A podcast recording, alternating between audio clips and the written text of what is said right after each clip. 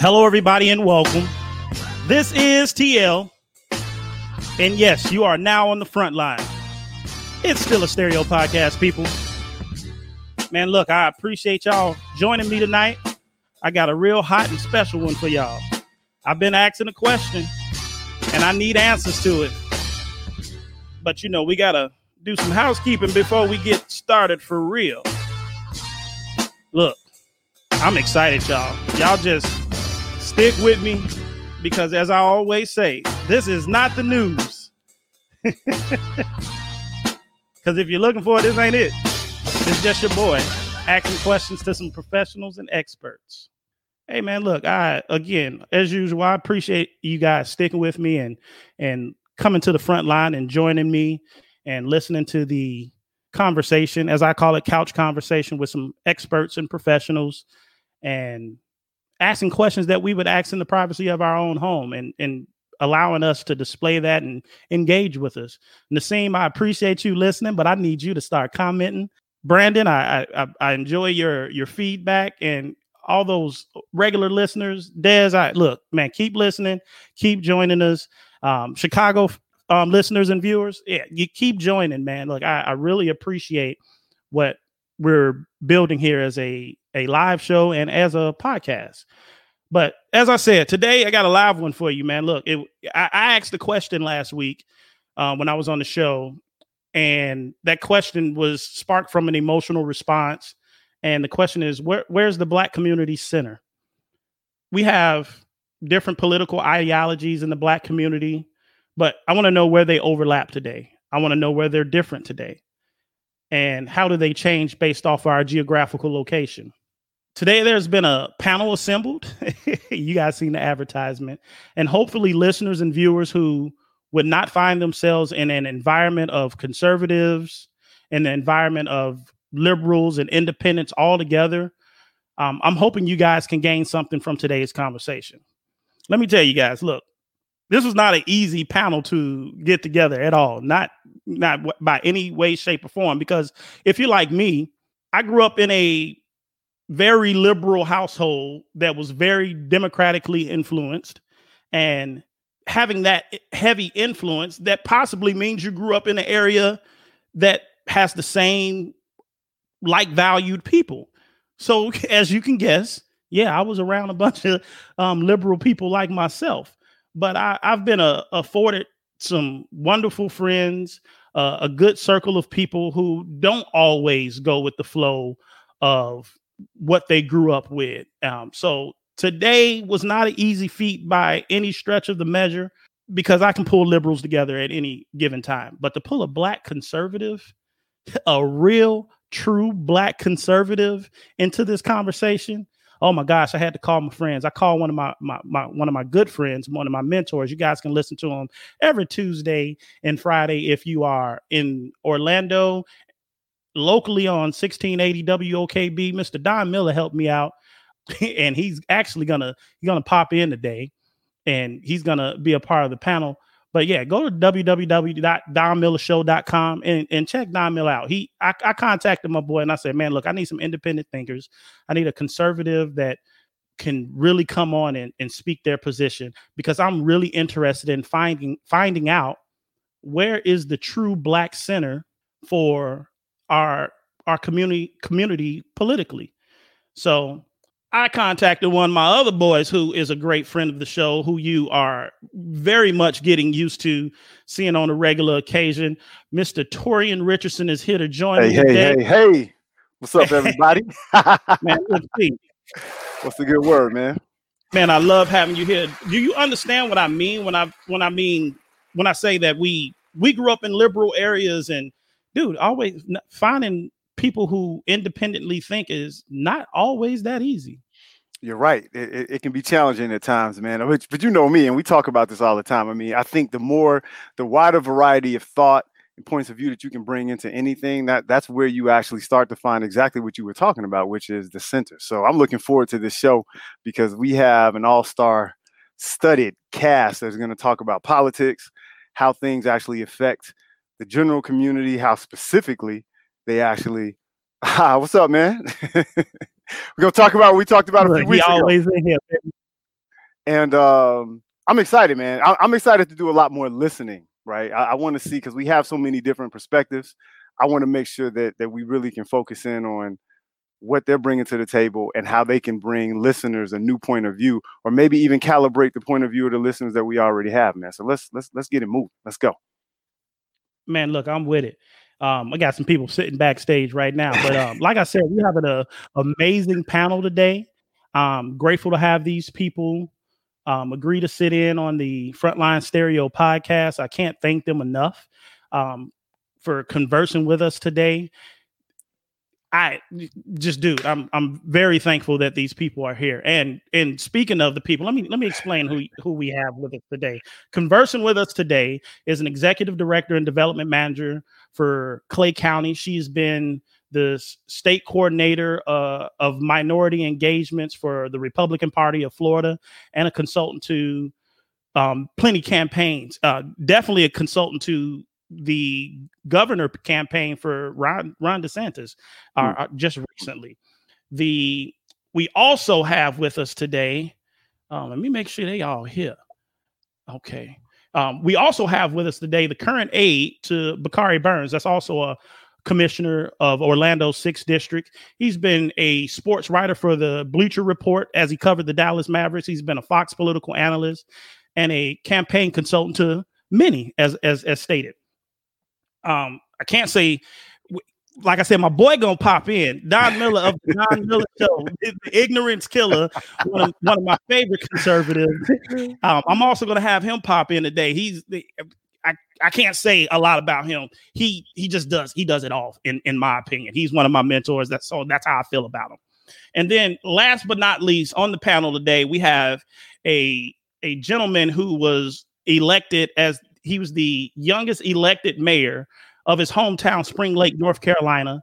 He's a veteran. He's been on the two, the 2008 electoral college. Um, he was an electoral college member in 2008, and he's currently the international first vice president of the men of the iconic Blue Blazers, the men of Phi Beta Sigma. So these, um, look, man, look, frontline listeners, I just like to welcome um to the to the show. I definitely show them love when they come in.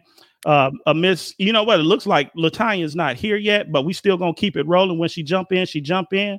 Let's but Miss Latanya Peterson, Jason Henry, and Mr. Chris Rey and Mr. Don Miller, I'd like to welcome you all yeah. to the front lines yeah. podcast. Yes, yes, yes, um, yes. I almost got to say, I almost got to say, almost got to There you go. Welcome, guys, to the uh, milk. Chris put up milk. milk. my milk. All right, man. Look, uh, I, I, we missing one right now. Latanya not in with us. I, I, need that female presence. So if you out there, listen. Oh, here we go. That, right.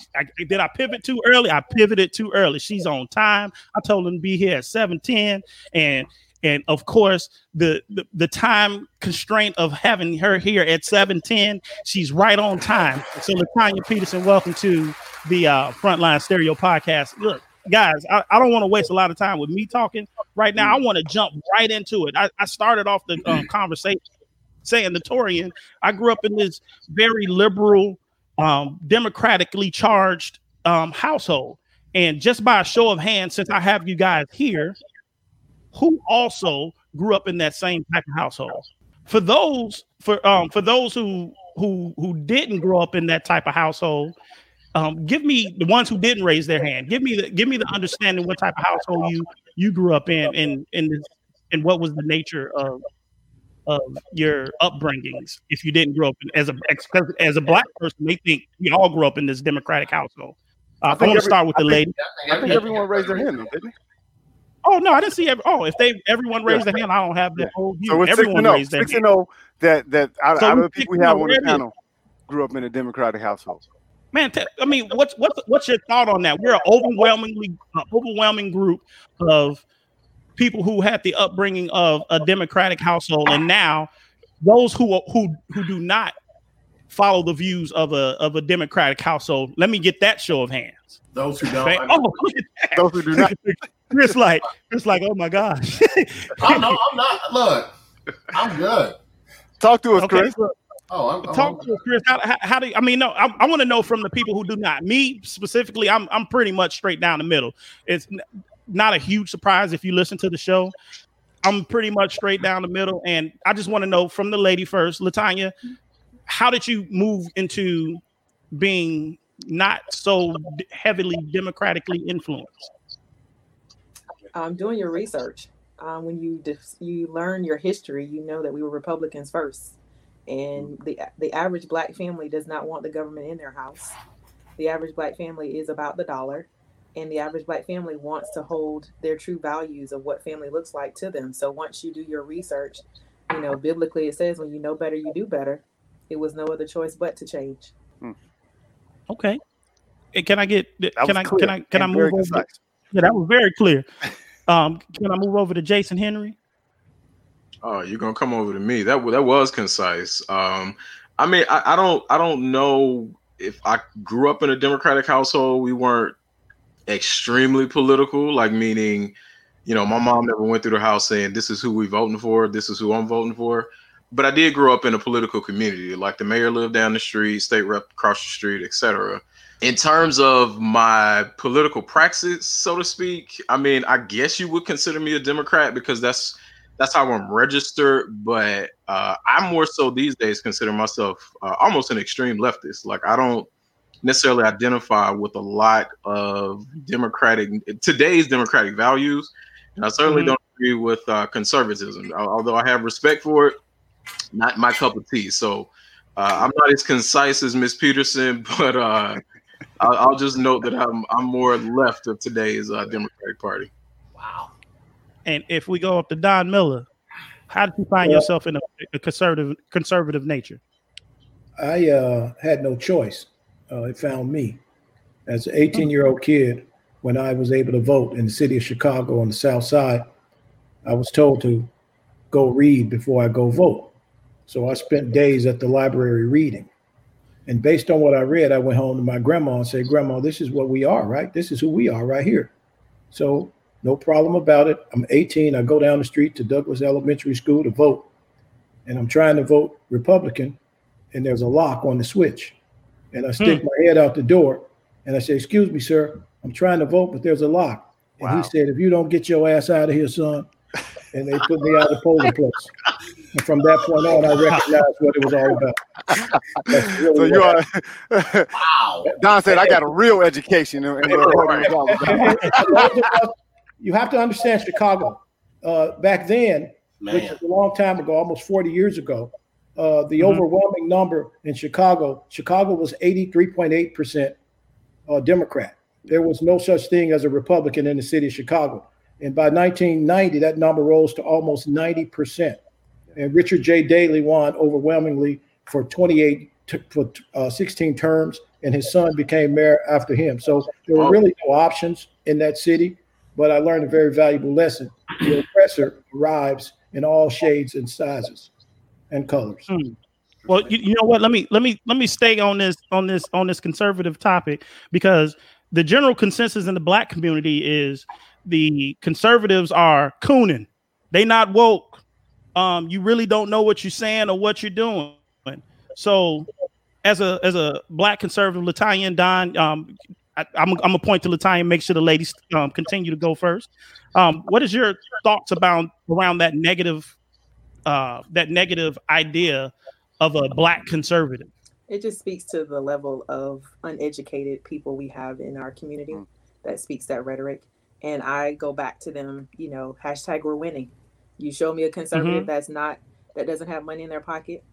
You show me a conservative that doesn't understand the value of where the money is coming from and how to get access to the money. They're winning. And you can look at your local churches, they're all conservative. Even if they say they're not, they're winning. I want to speak ahead, Dominic. directly. I want to speak directly to a young man that many of my friends have told me about. over the years, Mr. Rey. I don't know you, sir. Thank you for your service, sir. But many of my friends have told me about you. And I want to just say this. I know we just met. I have no idea why you're over there in the Democratic Party. They have treated you terribly in the state of North Carolina. They supported a white woman who had a shady history as the director of the state ACLU, a white woman who said one thing and did the other as a state legislator all the time. And black Democrats, including my friend Jim Clyburn, ran their monkey asses to that white lady against you, young man. And your resume outshined hers by 20. So why are you still playing that game, sir? That's a direct question. I'm not going to stop it. I'm listening. That's a great. That's a great question, right?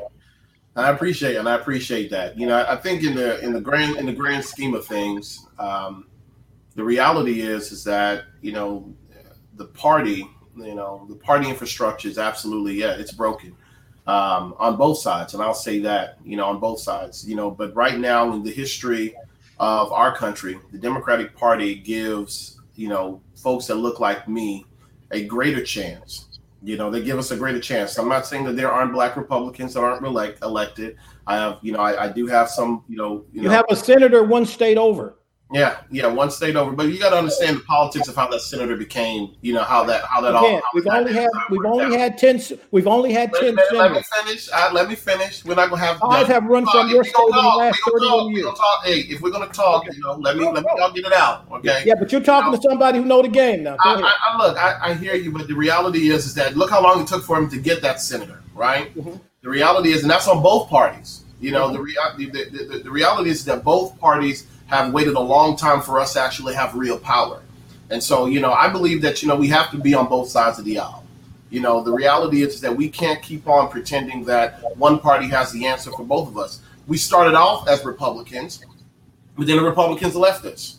And then the Democrats picked us up, and they have they haven't treated us the best way that we can, or the way that we should be. But the reality is, is that when you have when you have individuals, laws that have not that are not protecting us, I'm going to go where I feel welcome. And the Republican Party made us feel welcome in the beginning. You, you tell me that a president, you know, released us from slavery? Absolutely, I'm going to stay with you. Why? Because I was mistreated. And that was the Democratic Party. And then later on, the Republican Party didn't do enough in order for us to be able to have the access that we needed in order for us to thrive as a people. And then the Democratic Party stepped in, and they, you know, with their with their rules and their and their and their policies, you know, was able to get allow for us to get more into the middle class and more into and more into uh, to get more advanced in opportunities. And then what you end up having was more individuals that moved over to the Republican side that didn't want people like me. In the grand scheme of things, you know, we still have a long way to go on both sides of on both sides of the aisle. You know, but I, I think that you know we have to be more strategic than saying that one party has the answer because they don't. The reality is they don't. When I was mayor, you know, I governed I governed very much in the middle. Uh, you know, and I've had many of my Republican friends always tell me, you know, you're really not a Democrat. You know, because my my budget was always balanced. If we couldn't afford it, we wasn't going to act. We absolutely was not going to, you know, you know, we're going to be deficit spending. You know, because I was very fiscally conservative in that regard. But I understood that it was important that I created opportunities for folks that look like me. First, first law that I passed when I became mayor was ban the box, right? Because I knew that there was proportionally more African American men that was not getting opportunities to jobs. And so we had to create a system where folks in job in, in the community understood the importance of not asking folks where you're a convicted felon. Because why? Because a convicted felon who doesn't get a job, he's not able to pay his child support for his baby mama. And if his baby mama won't let him see his kid, then his kid ends up staying on the block. If his kid stays on the block, then, that, then they, they end up selling drugs. If they end up selling drugs, then that makes my property value go down. If property value goes down, then that means that I can't get no tax base. If I can't get no tax base, that means that I can't that I can't pave the roads. If I can't pave the roads, that means that people don't want to move to my community. All in the grand scheme of things because you didn't give somebody an opportunity to give a you know somebody a job. And that's again both sides of the aisle. And so, you know, yeah, they treated me bad. You're absolutely right. At the end of the day, it came down to so dollars. They, they treated you horrible, sir. Yeah, they hold on. I got a question. They, they, they treated me horrible. They treated me horrible. But you know, I, I I know that you know in the grand scheme of things, my time will come. Thank you, sir. So, so same, same, so same question to you. Um, well, a similar question to you, um, Chris. The, the common thought around Black liberal is that you vote that way because our ancestors voted that way, or because you we were raised to vote that way, or you have no morals, or you believe in anarchy. What do you say to people who have that same thought process No. when it comes from a no? No, no. I think that you know the reality is, man, that when you go and you talk to when you talk to African Americans who are really at the ground level, those who are engaged and involved, you know, you know, they they're you know people vote for their interests, right? And I and I heard Ms. Peterson say, um, you know, about you know those who are conservatives who got money in their pocket. You're absolutely right. A lot of liberals got money in their pocket too.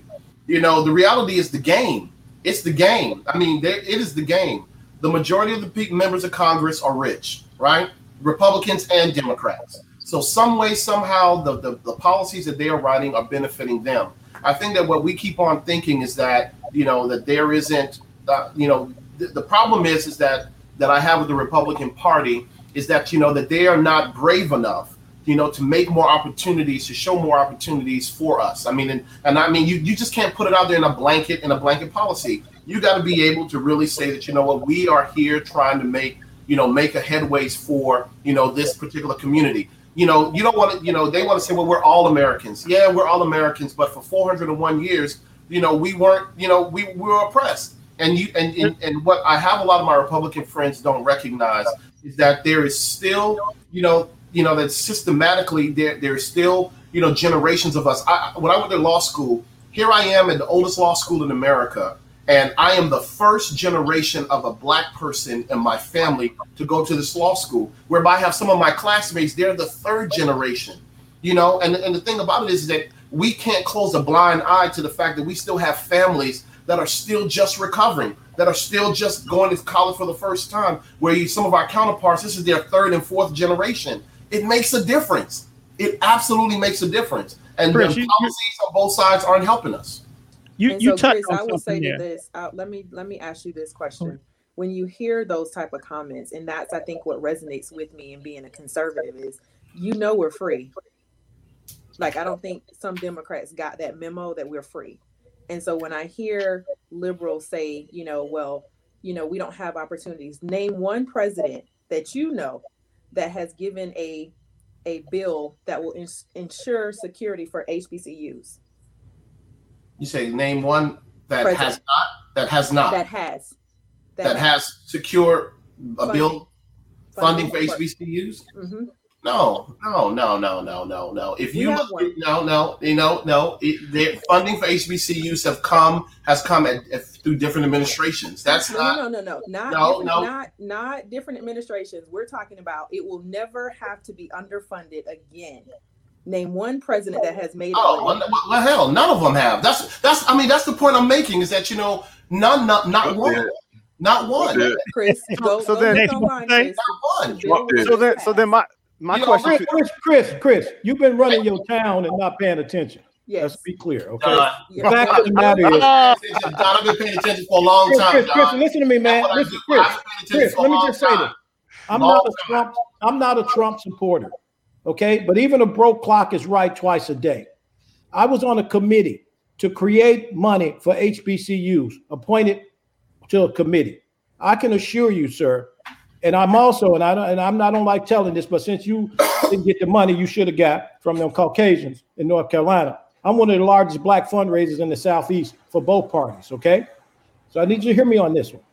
I understand the problem. Why you didn't reach out to me, Don? No, because guess who called me? They called me for the white lady. I didn't even know you was Don, in the race. You didn't even. Then you didn't even reach out to How me. did- How did you feel, sir, when people that you Oh. respect of uh-huh. color came to Stomp in 2016 for that white lady? How did you feel when they came to your area to support the white lady? How did you feel when was, many of I the was out of the race Democrats, by then. I was out of the race by then. sir, sir, sir, listen to me, okay? You're I was out smarter of the than that. then, Don. I I, mean, know, but, I was out of but you're smarter than that, young man. You're smarter than Well, that. You was out of the serve this country. then. Country. You continue to serve this country. Oh, I mean, smarter than that. Look, at the end Well, of guys, the let day, me pull it back look, in. it's the same process with, with Really Barack quickly, let me pull it back in. Let me pull it back in, Chris. The- Pull it back there's in. Pull it back you in. guys yeah you guys you guys touched on a few things that i actually want to ask you about. And one of the things that you kind of touched that latanya you flat out said it. You said uh, it's something that democrats didn't get the the uh, memo on is that we're free. And one of the questions that i want to ask you guys is i hear it asked all the time on both liberal and conservative side. Should black people just get over slavery? By show of hands should, is uh, can would you tell me should black people just get over slavery It's a process. What does that mean? think- What does that mean, get yeah, over it? and- and What does that mean? Right. When you say get over I'm it, I just- mean, it- These are Did questions you that I say show of hands? yeah. I mean, I mean, I don't know. He did show of hands. What does that mean? You can you can Who the definitely hell don't raise in. their hand over that? Well, ta- okay, well, good. I'm glad nobody's raising their hand over that. Like, But what we is shouldn't that? get over slavery. No. Yeah, I mean, No, I don't. Yeah, you you we'll never get over racism, I, and that's the thing. When you hear and and Chris, Not racism, slavery. I mean, should the Jews get Yeah, over the Holocaust?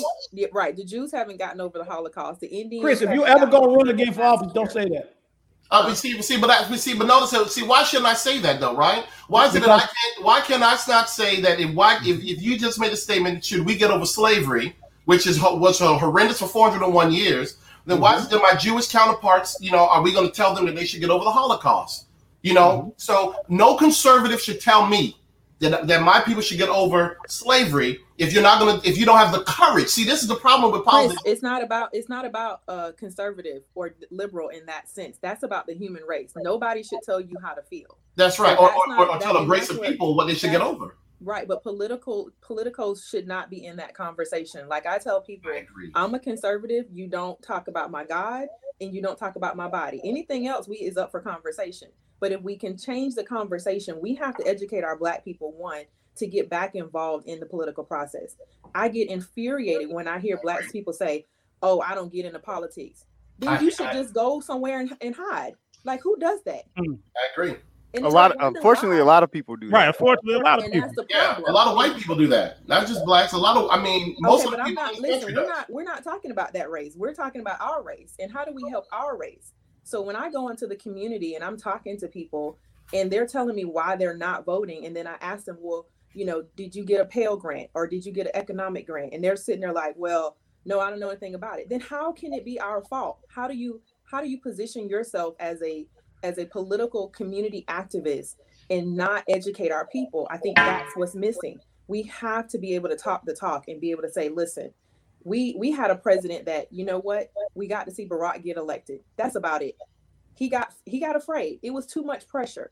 And no matter what he did, he didn't understand that we had his back. Maybe we didn't present it well. So Maybe he didn't understand it. But you had a, but you had, but you had a Republican Congress that was not going to allow. That, but that's not true, though, right? no, hold There on, was- hold on. Before you go there, before you go there, I got a question because she done You touched on. you had two- Mitch McConnell, who things I wanna said, know. who said to his I- I leaders, know. Not going to allow Pull him." back in. Hold on, No, don't go there. Don't go there. Chris, No, no, Chris. sir. Chris, that's No, not how it It's gonna happens. spin out of control if we go there, guys. Oh, the president Let, I have a Yeah, question. Barack Obama had You're the touching on House a few the things. You queuing me up for a few He had the. House and the Uh, Senate for 379 who- days, sir.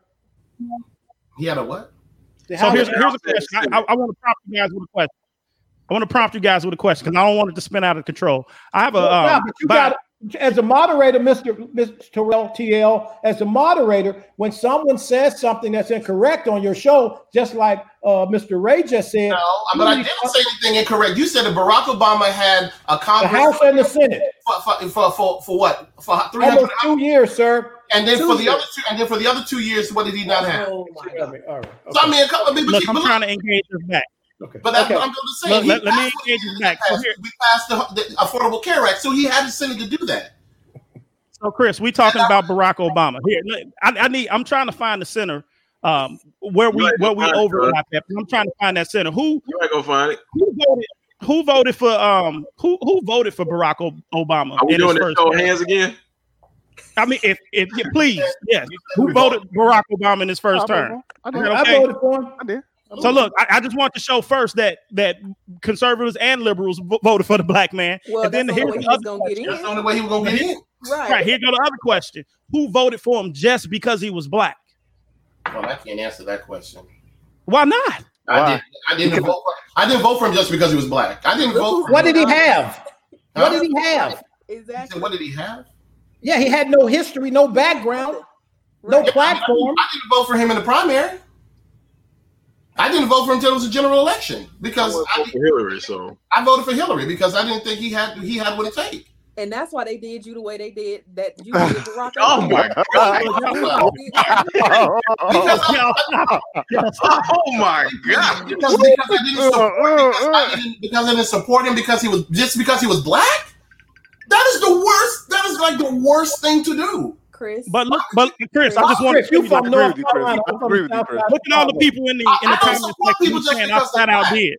Chris, that's what we did, baby. So that that's Well, that why- touch on And you know what? You know what? And, and you know what? But that's not my politics. That's not and who Chris, that's why you did Well, not win your last oh, so election. Chris, talk to 'cause me. you just No, did the well, well, well. Then I guess I'll never Hold run on. another election again because I'm not going to vote for Miss somebody because they black. Nor should, Peterson, nor it's should just- you. Nor should you.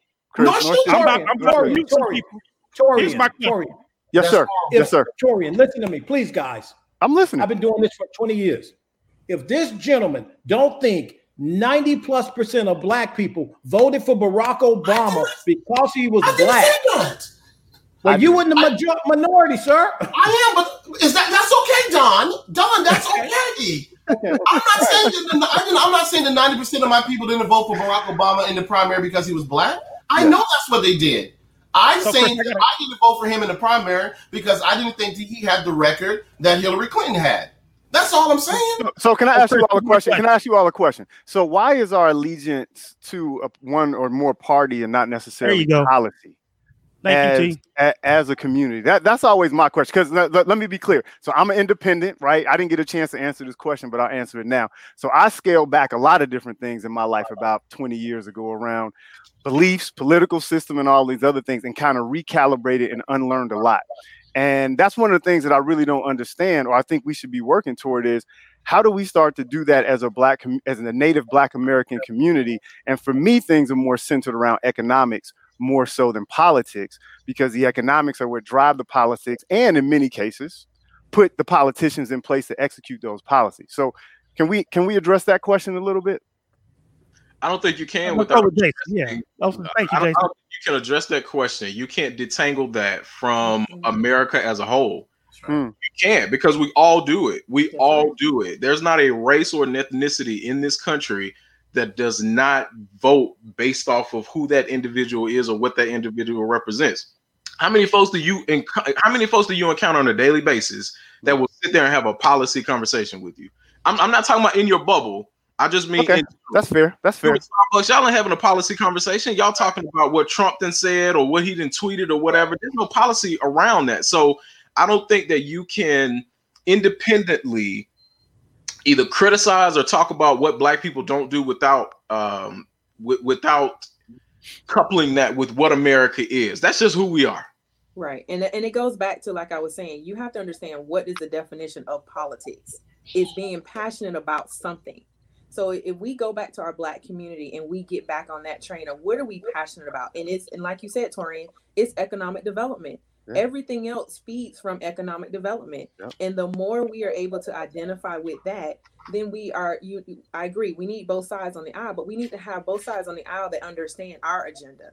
It Right. can't be either agenda and that's why i feel bad for you because you uh, chris because you you did exactly what they think we're gonna do you went i if, if don tells me we're going with this person because of this that's what we're doing you will get five people that will argue with don and say well i can't do it because i don't like don but don is the man who's in the place who knows the agenda who's been in the game And that's what normally happens. and that's not a problem. I'm telling you, until you can arrive, everybody has to start at infancy. Think about it. Everybody's not born uh, a true whatever. You have to get in there. Like you said, you're independent because you felt like, whoa, there's too much on both sides. That's fine. But at some point, you will have to make a decision or you will see yourself out of the process because independents only get to vote for certain things. So you have to make a decision. Again, we have to get back to educating our Black community on what this process is. And it's whether you're a Democrat or Republican, you have to start with economic development. It's not in isolation. If And you that's- bring and that's- money, and that's I you're agree. not. But that's the reason why the majority of our community right now, you know, African Americans vote for Democrats because the economic the economic scale bends in their direction, and the Republican Party does a poor job and do a poor job of educating them on the benefits and opportunities that are out there. You know that, and, and that's and it's on, but uh, they do a poor job. I'll give you that because we are so turned off by what they're saying. Now it's out there, no different than I just told you. What president? We just elected a black one, and we got nothing from him. Let's that's be not honest. true. Yes, I, it is. I, I on, would the- hate on the if you would say grand we got scale that nothing. can I think benefit that's a strong everybody. word. I'm in the middle. So class. starting with I'm in the Latanya, starting with you. What Latanya, starting with you, I got a question. In three words or less, explain Donald Trump. three words or less. Yeah. I can come back to you if you need me to. No opportunity, chaos, and deliberate. Jason, Game. You just- what? what? It. Game. Yeah, he's a gangster. I say gangster. That's what I was gonna say. He's a oh, gangster. I mean, you know, it's, it is what it is. Torian, Gangster. I, I got one word. Gangster. American gangster. I'll give you two. How about that? I mean, I'm not joking Okay. around. I mean, if you if you look at the way that he operates, what he does is very unapologetic. Um, I'm I'm the kind I'm the kind of person who would say, listen, whether I agree with you or not, if you're gonna punch me, I want to see it coming. And with him, I know what I'm getting. I don't I don't agree with most of it, but But he tells you this is what I'm going to do. he said it. Don, Don Miller. Donald Trump is the greatest of all time. And let me tell you why I say this. We have never had someone in that office who gave no fucks. Listen to me what I'm saying. no, no, no, Right, you got to hear me, okay? Right, Every one of us, right? Every Right. one of us come Right. from a community, okay, that knew a dude Yep. or had an uncle who gave no fucks. Yes or no? Yeah. Absolutely. He is the fucking king of double down. Yes or no? If he tell Yes. you to kick rocks, I can assure you, no matter how cameras are many there, he gonna tell you to kick rocks again, right? That's right. How can you not respect someone, no oh. matter what their politics are, right? Mm-hmm. That stand on what they believe in, even if it's bogus, right? The fact of the matter is, we'll never see. really believe in some of that stuff because I feel like that's why I said game. For It- no, no, it's part, game. Say it again. It's game, but when Yeah. you put somebody that gives no fucks with game, that's some pimp shit.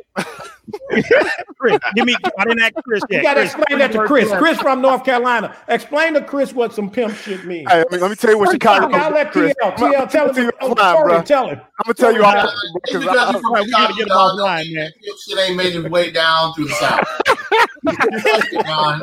Look, he right. He It knows. done made I told y'all this was gonna be oh, a while. So he's from North Carolina. He know.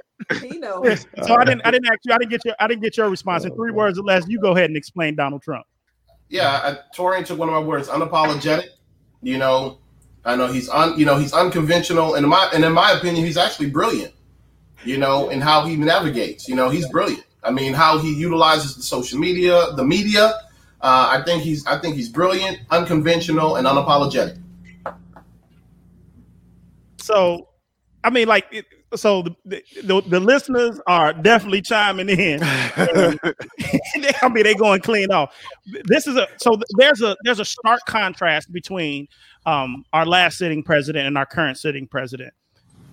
Can I mean, like, it- uh, for the black community, one one side one side would say he's very divisive. Another side would say um, the other guy is what we needed, but we didn't see the policy. I want I want first, Chris, I want you to speak to the policies that you thought benefited the black community from our last sitting president. And then Mr. Mr. Henry, I also want you to chime in on those same those the same type of policies, if there are some that you benefited our community. And then we'll get some uh, additional responses from um from the conservative team. So, two couple of things come, three things come to mind. You know, the first piece is the healthcare piece. You know, I, I have I have a healthcare background, um, and the Affordable Care Act. I saw many people who didn't have access to healthcare get access to healthcare because of the Affordable Care Act. Now, whether whether it was put together right or it wasn't, it didn't have enough pieces to it, we can argue that. But the reality is, is that there is a there was a, a, a generation of folks that was literally pulled out of out of you know pulled out of poverty in regards to or that was in poverty and have access to health care that they never had access to. Um, home ownership you know under under that president home ownership you know was was pretty was pretty hot. You know i mean based off of the policies that was that was put in place and i know we don't like to talk about the environment but there was a lot of studies that was done especially in our community you know of how you know the environment was impacted you know has been impacted you know and that we're the ones who suffer the most that suffered the most from it um, and so a lot of the policies that was put in place, you know, that was actually either studying those causes or was able to, or that was ch- churning, turning the, um, turning the road on how that was impacting our own community. You know, we have a lot of us that are in a lot of these, you know, environmentally unsafe communities, and we don't talk about that as as a black community, how we're really suffering. So healthcare, the environment, and homeownership, in my opinion, you know, were three areas that you know that we benefited from. But I would just I will close by saying this before we move on to everybody else. You know, you know, and I, I'm, I'm I don't know if anyone else here has ever been has been elected, but you know, the reality is, man, is that government is very incremental.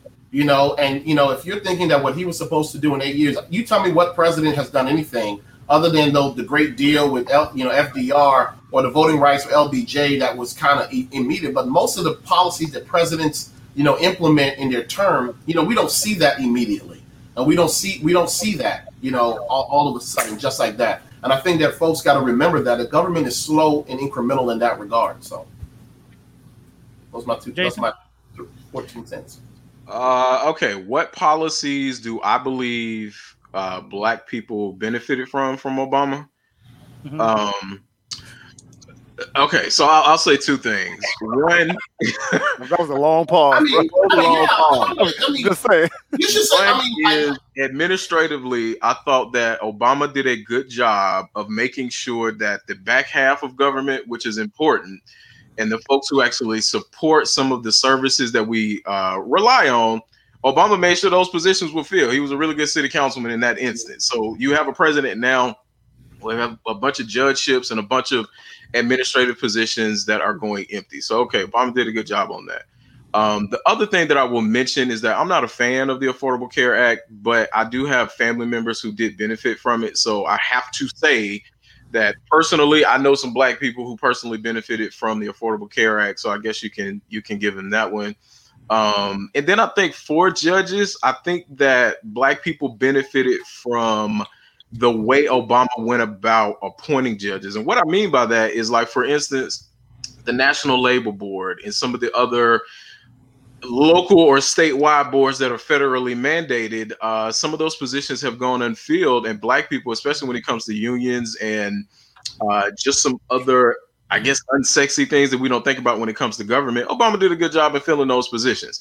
Um, there's nothing that I can point to on a grand scale. I agree with Chris that government is incremental, but Obama was just a bad president, man. I mean, I'm, I'm just being real. Like he was wow. a bad president, and part of that was because he just did not have the experience. Now you talk about game. Obama gamed everybody for eight years and still gaming folks. So I just add that in. Um, did you I, say I, you were left of left? Uh, yeah, left, and I'm not, not a fan of not a fan of uh, Hussein at all, Barack Hussein uh, at all. So yeah, I'll just end with that, man. He wasn't a good president at all. T, talk to me, man. I mean, because as I showed one of those comments, one of the comments is is yeah. I mean that's the general consensus about Barack Obama. I'm a, I'm a, I'm a move from Barack Obama, but I just want you to talk talk to me about that's our general consensus for the black community because we like to stick up for the black guy when actually not trying to in, insert my own opinion. A lot of people.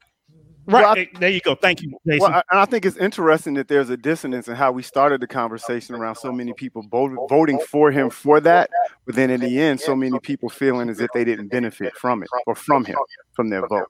Right. That's just an observation, not necessarily a judgment of any of that. Um, for me, I would say the Affordable Care Act. I mean, I have a lot of family members that were directly affected by that, and I do think that that, that had a really big and immediate impact in the Black community.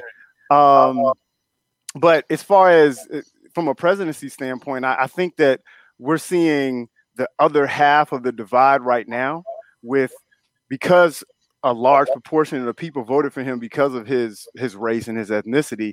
Now we're seeing the opposite response to that, which we're getting in return the opposite. And I think that both of those kind of neutralize each other. I'm more concerned with what's going to happen next, to be quite honest with you. We have a really big election coming up at the end of this year maybe. Right? We don't know how that's going to turn out. And I think it's the most pivotal one that we've ever seen because of one, we have, you know, a global pandemic, or at least what's being projected as a global pandemic. And then we also have a real, or at least the most rooted conversation around race in the United States that we've ever had that is has the potential to actually make a, a shift. So I think we should have a conversation about what's coming up. What kind of shift though? Like when you say shift, what do you mean? I think we're I think we have younger people that are more connected, globally connected, but connected to each other and don't they have more in their toolbox of identity than just their melanin, whether they're black or white or Hispanic or whatever the case may be. I think Hey, we have Tori, more of that. Yeah. Tori, and I want to lay some on all the young people because I'm old. I'm on here and I'm old. And I started speaking into a microphone more than 20 years ago. And I was speaking to white folk for the last 20 years, most of the white people, right? I want y'all to remember one thing George Floyd was murdered, but white guilt is fleeting. If you don't get something quick, It's gone. white guilt is fleeting. It's gone. Yep. You hear me? TL, you know where I'm going with that? White guilt is fleeting. I can tell you in the next two years, we ain't gonna see this white guilt we see today. So Two if don't years? capitalize on white Right, I, guilt. think, I don't know Six about that. months. So d- does Tori, does you anybody Tori? Yeah, I heard you. Hold on, I'll, I'll respond. Go ahead, go ahead, that, Tia. that, prompts, that prompts another question that I have. I, I want you to respond before I ask the question. Okay, so I think the fundamental difference is that we're seeing, uh, as an as an investor, right? I'm a finance person. We're seeing a lot more money behind the movement of what's be, and that to me is interesting because I always follow the money. I mean, That's I'm, I'm sorry, I'm keeping it 100. But yeah, but I didn't say it was good or bad. Oh, okay. Okay. I said it's going to be a shift. I am watching that, right? Because you're absolutely right that we have huge amounts of funding, which no one knows where it's coming from. No one really knows where it's going. Now, I've been a part of protests, or at least observing them, to the first three here in Chicago. And let me tell you something. I saw us, some people I know, we were out marching, talking. I talked to police officers that were cool with it and all that. But I also saw six to eight people ride up on bikes that were all white, get off, spray paint stuff all over the side of side, uh, Starbucks on Dearborn, and jump back on their bike and run around the corner. And then they were in the crowd. I saw that with my own eyes. So, what that actually means, J- Jason, I don't know. But I do think that's the fundamental difference that that we have from maybe even in the 60s, where where the money, because as as an investor, whoever's putting in that 150, 200 million dollar wants an ROI. The question is, what is What it? is it? Well, I, I think there's a distinction though, because even the movements, obviously, the movements in the 50s and 60s had money. Like, you know, you had black celebrities that were given, but that was more from an organic perspective. Like, you Yeah, had yeah. Harry Belafonte, and mm. even James Baldwin was a rich man when he died. But you, you're talking about, I think, a difference in where you have, I mean, we got local races here that are being fueled and I guess fueled by. Jason don't want to say it. By No, George I can't- Soros. I can't. I can't. George Yeah, Soros. course. Jason can't say it. George Soros is fueling, is funding races all over the country, and he's funding hmm. races to pe- pe- put people in position that he they can control the control mechanism. The fact of the Who- matter is, who's he You don't think that the Co- you don't think the Koch brothers who- are doing who- that who- too, though? The Koch brothers. You don't think that the Koch brothers it are doing the same thing left, as well? sir. They all Right. died. There's one left, and he's a great guy. He I mean, me, he bought me a so- bottle of wait, Soros- Go ahead, Chris, go ahead. I mean, I mean, I just want you to just say yes or no. Do you not think that the Koch brother or the Koch brother, because the brothers, but don't you think the Kochs are also doing the same do, thing as yes. well? funded an ideology. Got to understand that. There's a Yeah, they fund an ideology, which still means that that's still money that's flowing to a candidate. Okay. That's- Soros, Who they're- Soros is funded funding some level of radicalism. Sir, You, you sir, understand the difference? sir, who, who sir, specifically? sir, 'Cause that's where I want to pivot to. Stop, my brother, my brother, stop. An ideology, That's where I want to pivot. brother. Come on now. I mean, now we just let's let's just see. That's what I'm talking about.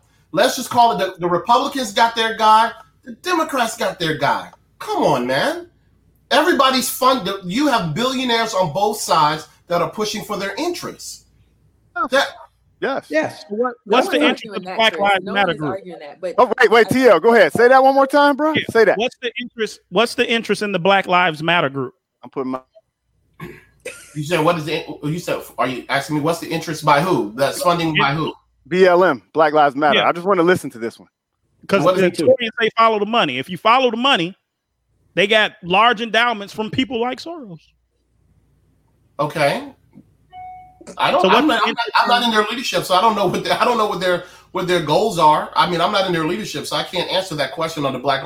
Uh, you know, you know, on the face, on the face, they're trying to say that they're trying to level the playing field. You know, because at the end of the day, we're saying that black lives don't matter, right? That you know that you know. I've never, saying, I've never said that. no, yeah, I'm not. I'm not saying that you're saying that. To me. Okay, okay, okay, okay, okay, okay. I'm not saying I'm saying that the Black Lives Matter movement, from what I understand, that they're basically saying that you know, look, our lives don't matter. In the uh, uh, as, as relates to police brutality and what's out there. You know, and so they, they, their messages is that you know, hey, if, if you're going to say all lives matter, all lives didn't matter in 1690, you know, in 1619. You know what I'm saying? All lives didn't matter then. And so the reality is, is that you have a system that has grown up where you still have individuals that look that that are in, that are inferior to us. When I was an officer in the in, in the army, I remember one of my soldiers who was from you know out in the Midwest who said to me, you know, hey, my daddy told me I don't have to listen to a black man. You know, so you got to understand that that culture is still being cultivated. You know, and so he looked at me. He's looking at me as least as, as though I'm less than who he is. You know, so the reality is that whatever the Black Lives Matter movement again never really got into you know what their leadership thought process or what their philosophy is, but what they're putting out there is that they want that they want our lives to matter just as much as anybody else, and that right now that's not being demonstrated by what's happening with police brutality. Have you read the Black Lives Matter website, sir? I have. Okay, I, didn't think so. I have. Well, the question has nothing to do with Black Lives Matter. Right. Right, question goes from me- to when I'm talking about, you know, when we're looking at politics, right? If we go back to who's in office, who has control of these conversations, that should be our motivation to get more involved. Hmm. You know, I I hear people always say, "Well, I don't want to be the only black one." No, that's not the goal, but damn it, you got to get in there first. But nobody wants to do that. And that's what we had back in the 60s, Torian, to your point. Yeah. We had people, Jason, who were willing to put their money behind Yeah. the Jasons in the community who you listen, I can't go, but hell, if Jason want to go, now we don't have that. We don't. it goes back to politics. It But you know, but you know why we don't? You know, because now Because we everyone's we spending our money on Hillary Jordans. instead of Because people are comfortable. Obama. That's why.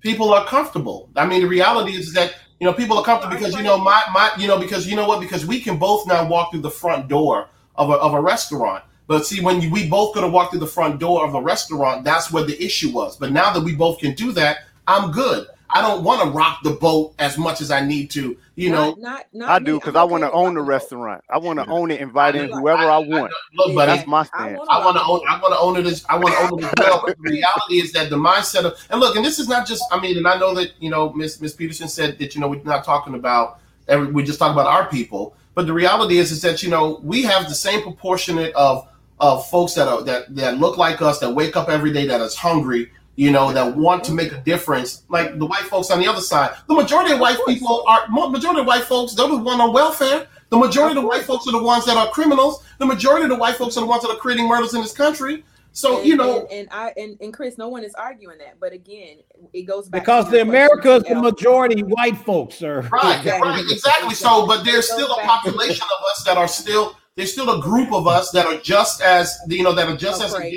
I mean, Stay afraid. That, oh, absolutely. But you got to remember, there's a there's a majority of them on that side that's afraid. It's it's not you. We can't speak for all black people. There are just some black people that are scared. You I know, agree. you know, No, I agree. I'm you not. know. So I mean, we can't. we're not. But I'm not. T- TL, TL, Go may I, ask, I, I have to ask Mr. Mr. Rey one question. I, I know time is short. One of many. sir, thank you so much for your service, right? How long have you served this country, sir? In the military, 21 years. Okay, Wow. 21 years, and we thank you for your service. You're still uh, in the National Guard, am I correct? Correct. Thank you so much for your service, sir. Sir, do you understand that in the first, in the history of the branches of the military in America, we have never had a chief of staff of any branch until yesterday? Do you realize that? Sure. Yeah. The, the, our Air Force, our Air Force brethren. Absolutely. Okay. General C.Q. Brown, you familiar with that? Hmm Absolutely. He was appointed chief of staff of the Air Force, the first time in the history of this country, right? Absolutely. There were seven positions in eight years that came up for chief of staffs under Barack Obama. He never appointed a black person. Are you familiar Not with that, never. sir? Absolutely. But how many people wasn't under Bush and Reagan and Clinton? And I mean, come on. I mean, Why I'm we independent. This is I why mean, I'm you- you independent. to- we just talking Exactly. about Barack Thank Obama. and I'm Pete. talking about you got a whole, you got 43 other presidents before him. Latanya about to fall out. Let- I have a question. I, I, Come I on, mean, because the Frontline Stereo podcast usually goes an hour long, an hour strong, and I know this conversation has been going wonderfully. Um, I thank you all for the comments that are out there. I, I wish I can pull you guys into this conversation and ask questions, but I, I want to start to start to wrap it up, and I want to um, start with Latanya. I have one question because the question that I, I bought you all here for is that what's our black center and the that's the question that I want to ask you guys. Is there any one thing that you can think of that would center the black community politically? Latanya, can we start with you? I'm hopeful that it's economic development because we don't have one. We don't have a center, and this is our problem. Yeah. Um, everybody has something. You know, white people want to be sovereign. You know, Asians want education. You ask the average black person, they got all the excuses of why, and it's and it comes from fear, and it's and it's deeply rooted and it's valid, right? We have to validate it, but we also have to be able to move away from it. And if I had it my way, every black person would get couch time you need to go sit down and talk to a therapist because Yes. you have to get to the bottom of it. And Yes. that's the only way we Healing. Been saying healing. on this show. Thank you. Thank you Yeah, we Jason- had a president, um, and I'll I'm just sorry. say this: Go ahead, we had a president that we were hoping for that once he got in, Chris, and he was the black man, that he would do right by us. Y'all got food. And his fear, like all of the other leadership in the black community, it comes from fear, and he let us down. So I'll just leave it with that. Jason, what's the one thing that you could think of that should center the black community politically? My hope is that is morality, uh, meaning what Miss Peterson said was that uh, everybody needs some couch time. Um, my praxis, my praxis, in when it comes to politics, is everybody can't afford it. And once we once we get to a point, I know that there's going to be some disagreement about how we get there, but we have more than 400 years of evidence that as long as the current system remains in place, we ain't gonna get there. We just aren't. I mean, Word. the definition of insanity is continue to do the same thing over and over again, right? So, um, my hope is that it's morality, meaning I want you to vote based off of your moral censor. I don't want you to vote vote based off of what you think somebody gonna do for you or what you believe this part. Like, for instance, and I'll use the example of Joe Biden. Like, there's all this fear that you have to go out and vote for Joe Biden because if not, you're gonna get four more years of Trump. Well, shit, we have 400 years of something worse than Trump coming up like my mom uh, who, who passed away almost seven years ago she was the first person to integrate our high school back in uh, 19 i want to say 63 1963 it's just 2020 so when i say morality i want us to vote based vote based off of your moral center not based off of what you believe you're going to get out of it or what she said and what chris said and what i think everybody here agrees with is that you're not based off of fear. Like I ain't vote for Hillary. I'm not scared of Trump or Hillary. Like, come on, man. Like I'm not. I'm just not going to operate that way. And I hope that as a community, we we finally get to a point to where you start demanding some of the things that you need, not that you want, that the community needs, and you do that at the ballot box. Yeah, yeah, yeah. Thank you, sir. Torian, Uh, my, my offering is the same, man. I, I've. I've said this across the board on every platform, and I'll say it again. I think there's an internal, external conversation. Internally, it starts with healing. It starts with how we're actually showing up for ourselves. And I mean, when I say ourselves, I mean when Torian looks in the mirror, how we work within our families, how Chris and I encounter each other when we out on the street. How do we disagree in a way that isn't toxic? And then externally, and, and look, by the way, that internal conversation may or may not include allies and advocates. That, that's that's up for debate too, right? But I did I do think it's something we need to focus on. Externally, it's economic empowerment, but I would take it one step further. I would say financial freedom. I'm talking about generational wealth. I'm talking about ways in which budgeting is a part of our curriculum for kids at six or seven years old, compounding interest with interest, because that is what the system, the global financial system that we run, until China becomes a, a reserve currency in the next 20 years, is based on. So we need to have a firm understanding of that. I think once we get those two things together, we can buy the voting blocks, get the people we need in place, and we can move the way we need to move as a community. man, Ruben, I, I see your comment out there. You almost made me pivot um, based off that comment alone because I, I really yeah. hate the fact that we're always yeah. choosing from the better of the two evils, brother. You got two Um, evils. You Don just got Miller. two evils. Ain't no better. Well, Right, my- it's mine two is- evils. Um, I mean, what's the one thing that we can center on as black. TL, mine is pretty simple. Back in the day, you guys probably don't remember this.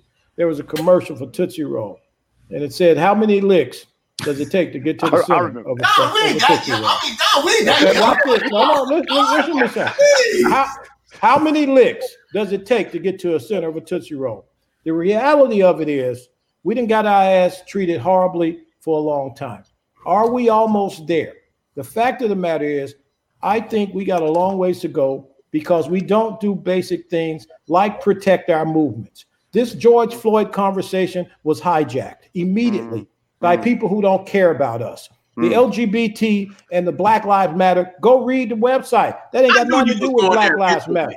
But it don't have it don't have nothing to do with Black Lives. Talk to him, Jason. The Talk to him. Why, why you always got to do go to with with Black Lives. LGBTQ folks, man? Because guess what? The LGBTQIA community is the biggest bullies in America. Man, come We on, also Don. have- we also have to stand against NPAs, non-productive activists. There are a whole bunch of people who are marching in circles and getting compensated for doing so. See, the problem with black folk, we won't call each other out. And I I'm- I'm contend until until we start calling each other out, Yep. TL, until we start calling each other out and pointing the finger and saying he ain't with us, then we don't move, man. We don't get to the center. We ain't there's no center. We love people who don't love us. Man, that's how this whole thing started. I had an emotional reaction to calling somebody out. so that's why I've been asking this question. And Chris, last but not least, my first vice, my first vice from that mighty that mighty man of Sigma. I'm not mad at him. He held his own because some somebody done already said there was um this was the conservative show with Chris. so Chris, I'm they're calling him my only.